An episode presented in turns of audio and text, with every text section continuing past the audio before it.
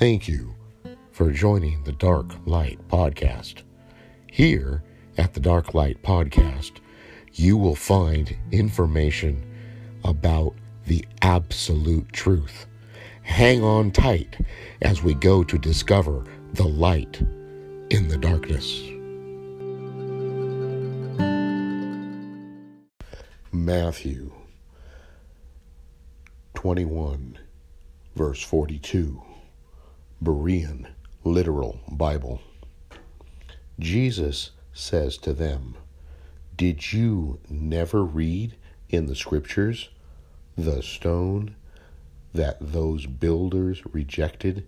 This has become the chief corner.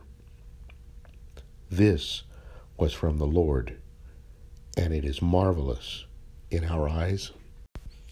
We must make a note that the new American Standard Exhaustive Concordance tells us that this primitive root word for chief, as in chief cornerstone, has been translated into English four times as chief, one time as hair,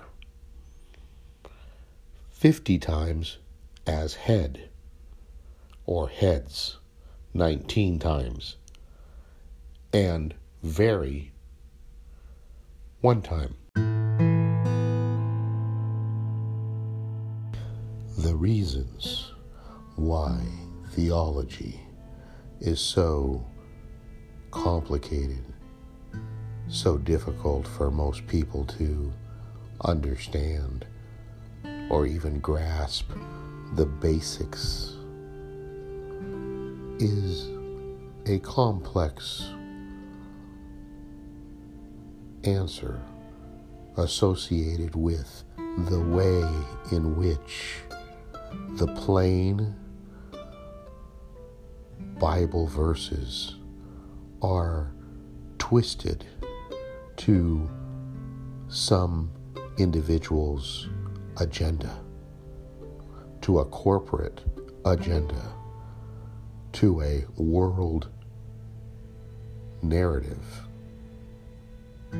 Instead of people simply looking at the verses and comparing the verses with each other, a assumed position is inserted by either the translators or church leaders or somebody in power who wants to push the narrative in a certain direction. And it is for these issues and these problems that people reject the truth.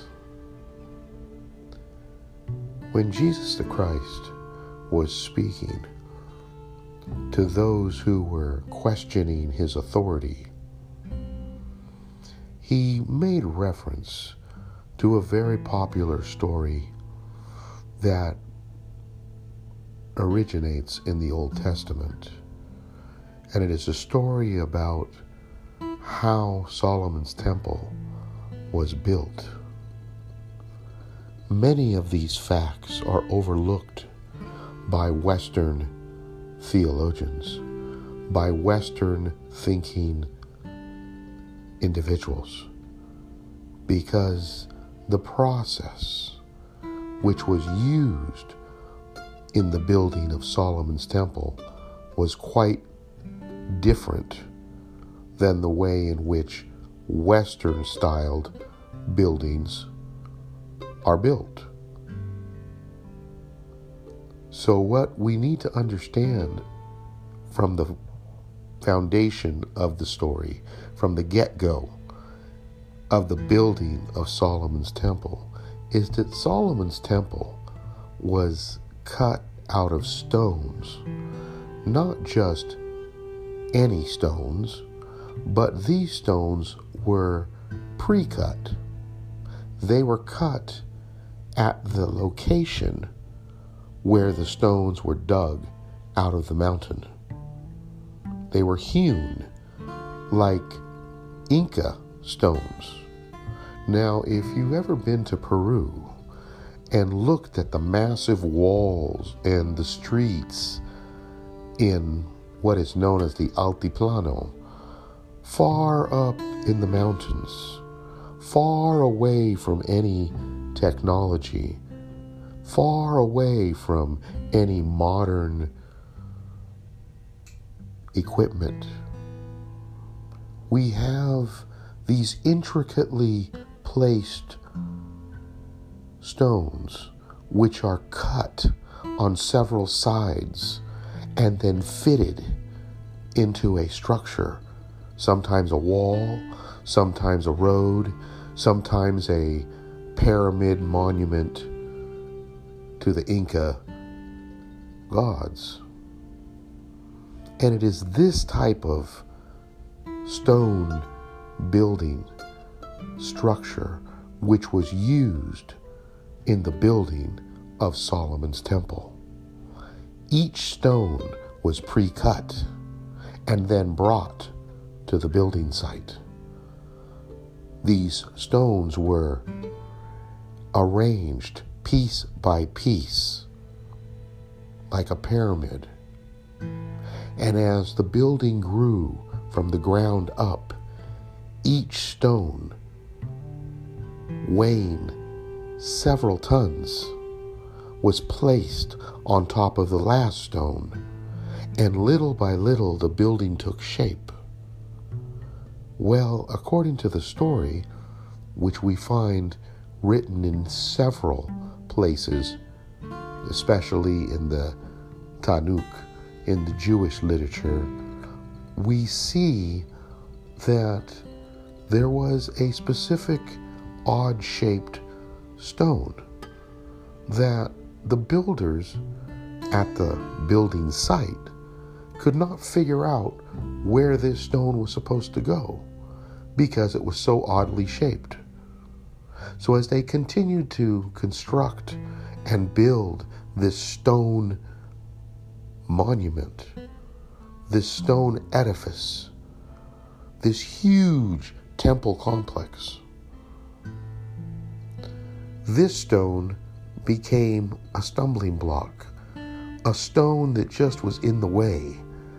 And the builders rejected that stone as an accident, as a stone which nobody really wanted. They had no idea where it belonged. But like a pyramid, there is always a capstone, a pillar, a last block that solidifies the whole entire building. Unlike Western buildings, where we create buildings from the ground up and we make the cornerstone the most important, and then we build out from that stone.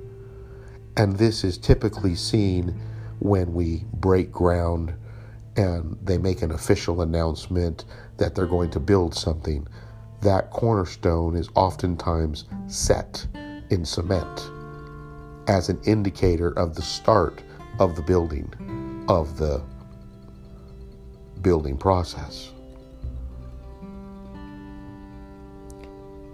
In the building of Solomon's temple, the most important stone was actually the cap stone. The translators translated that word into English as cornerstone because they're using a more Roman Western style of building. But actually, this strange looking stone that the builders rejected in the building of Solomon's temple became the capstone, the most important final stone that made the building complete, that kept all the other stones in place, like a jigsaw puzzle. And it became the chief stone. later referred to as the chief cornerstone.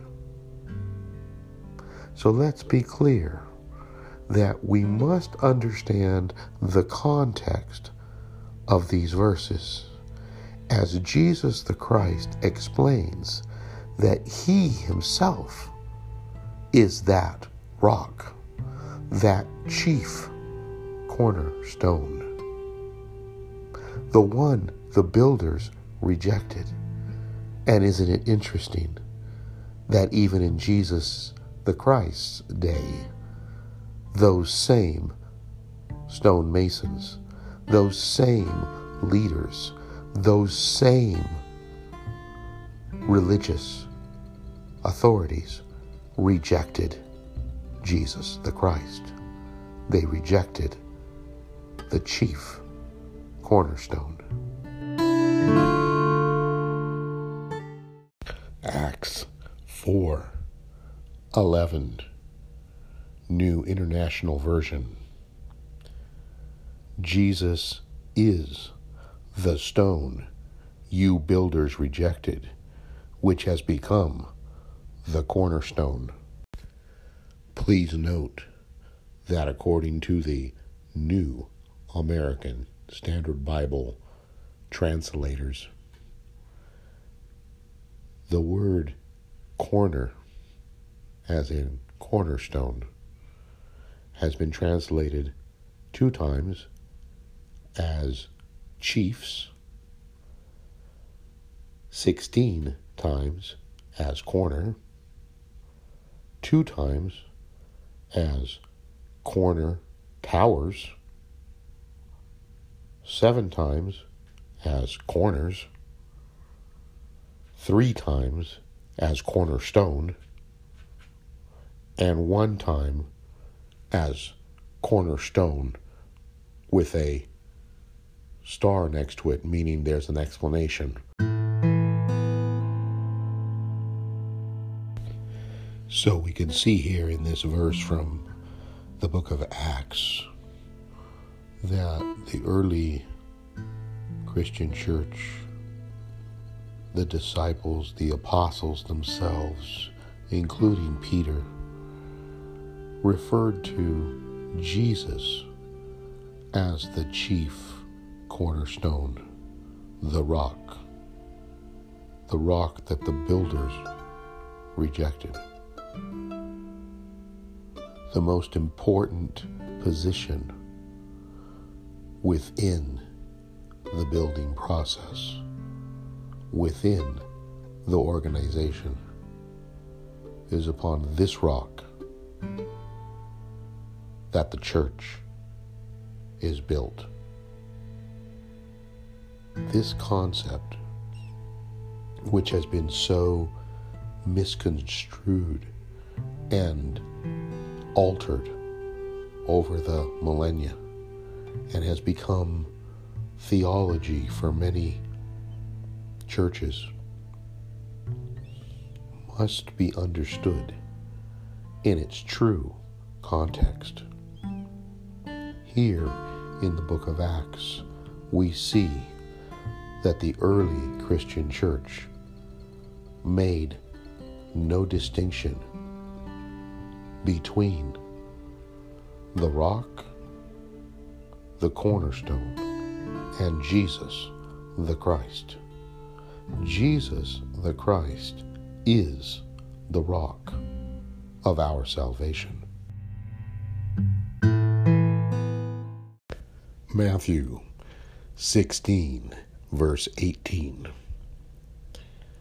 And I tell you, you are Peter, Greek, Petro, a large piece of rock. And on this rock, Greek word Petra, a huge rock, like the Gibraltar I will build my church, and the gates of Hades, the powers of the underworld, will not prevail against it. one of the most destructive and harmful verses used by many in the theological community to destroy the truth as it is in Jesus the Christ. This verse, more than any other verse, has ruptured the theological community of churches and organizations and denominations. Jesus is emphatic, and the issue is what did he actually say? In order to understand this verse, we must understand the context.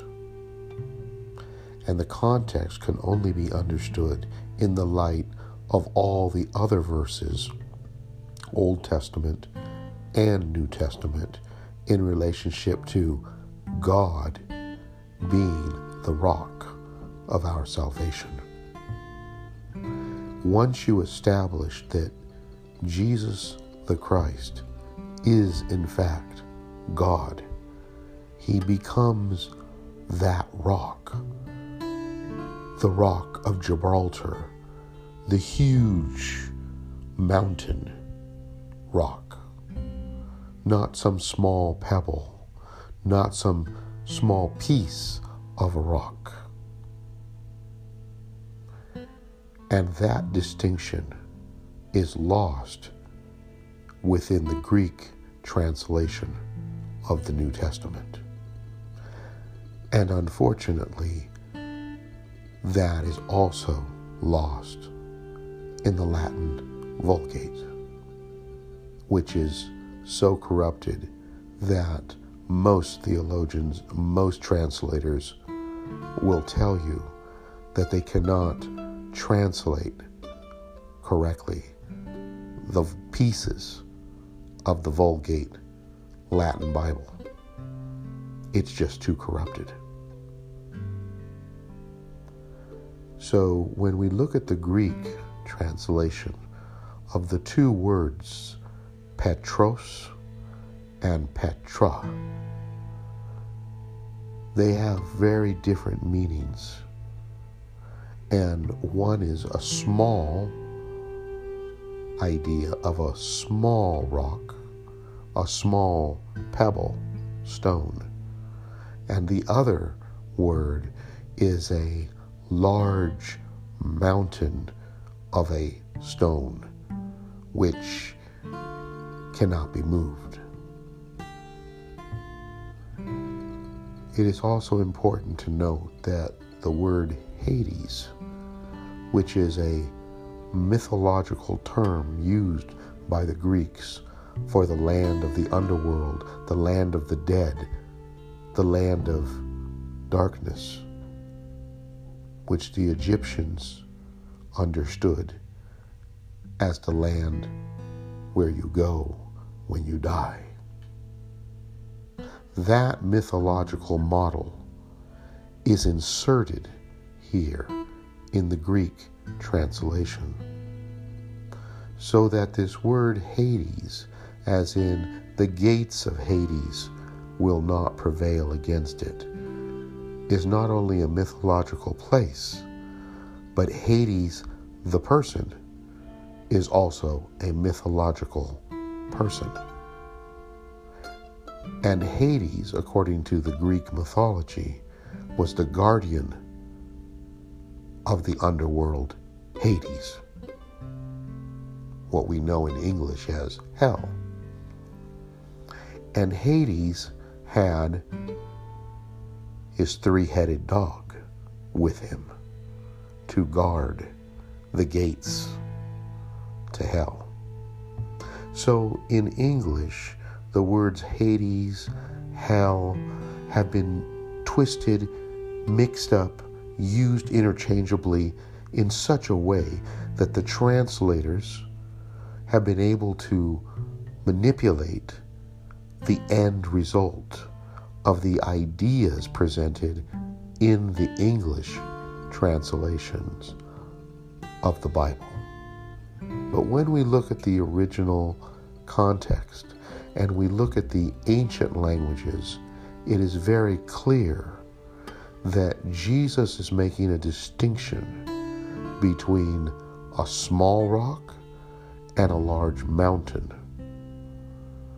And he calls himself the stone which the builders rejected, the rock of our salvation. Psalms 118, verse 22. Aramaic Bible in plain English. The stone which the builders rejected, that has become the head of the building.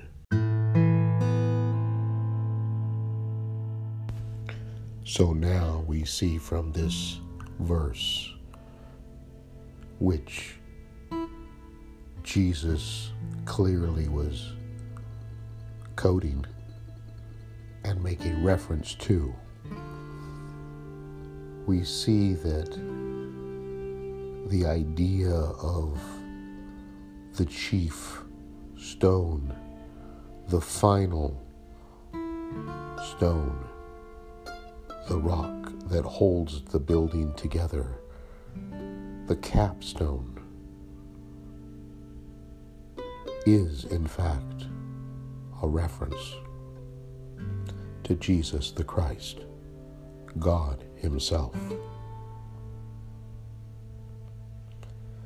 We must understand that if we ignore the context of this verse, this story, the references in light of the fact of how the structure, the building was created, we run the risk of drawing the wrong conclusions in the analogy of Jesus and the rock. So let's be clear. The Bible is consistent. The Old Testament and the New Testament say the exact same thing. Jesus the Christ is our rock of salvation. Jesus the Christ is the foundation of the church itself. Ephesians 2, verse 20. Built on the foundation of the apostles and prophets, with Christ Jesus Himself as the cornerstone. 1 Peter 2, verse 7. To you who believe, then, this stone is precious, but to these who do not believe, the stone the builders rejected has become the cornerstone. Two points jump out at us when we look at these two verses Ephesians and First Peter. The first thing that we notice is that the church at Ephesus, which is the letters written to the Ephesians, was a very specific church within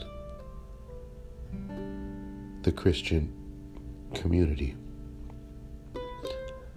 the instruction given in Ephesus was of a nature of what we would call today a theological seminary.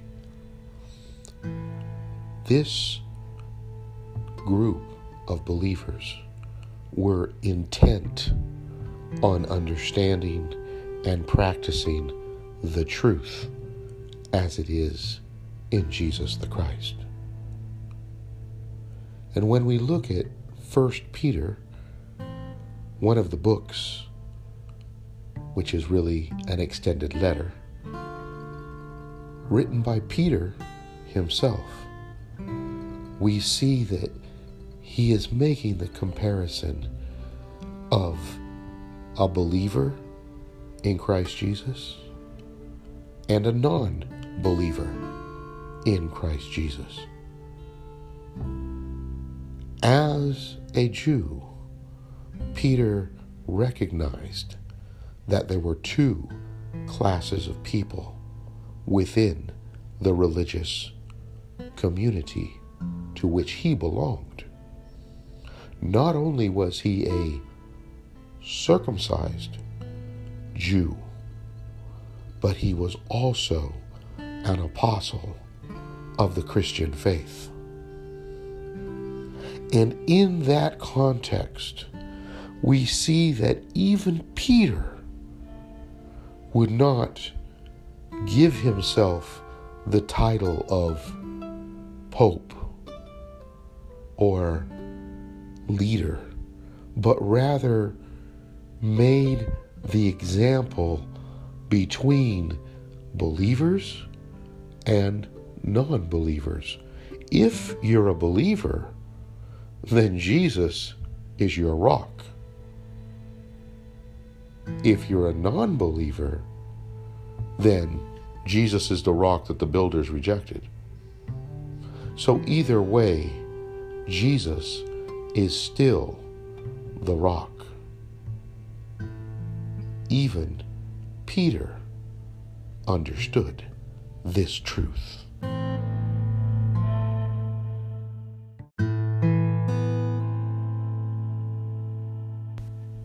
You have been listening to The Dark Light. Thank you for joining us. Please like, subscribe, and tell your friends about the Dark Light podcast. We would love to have you here each and every day to discover the light in the darkness.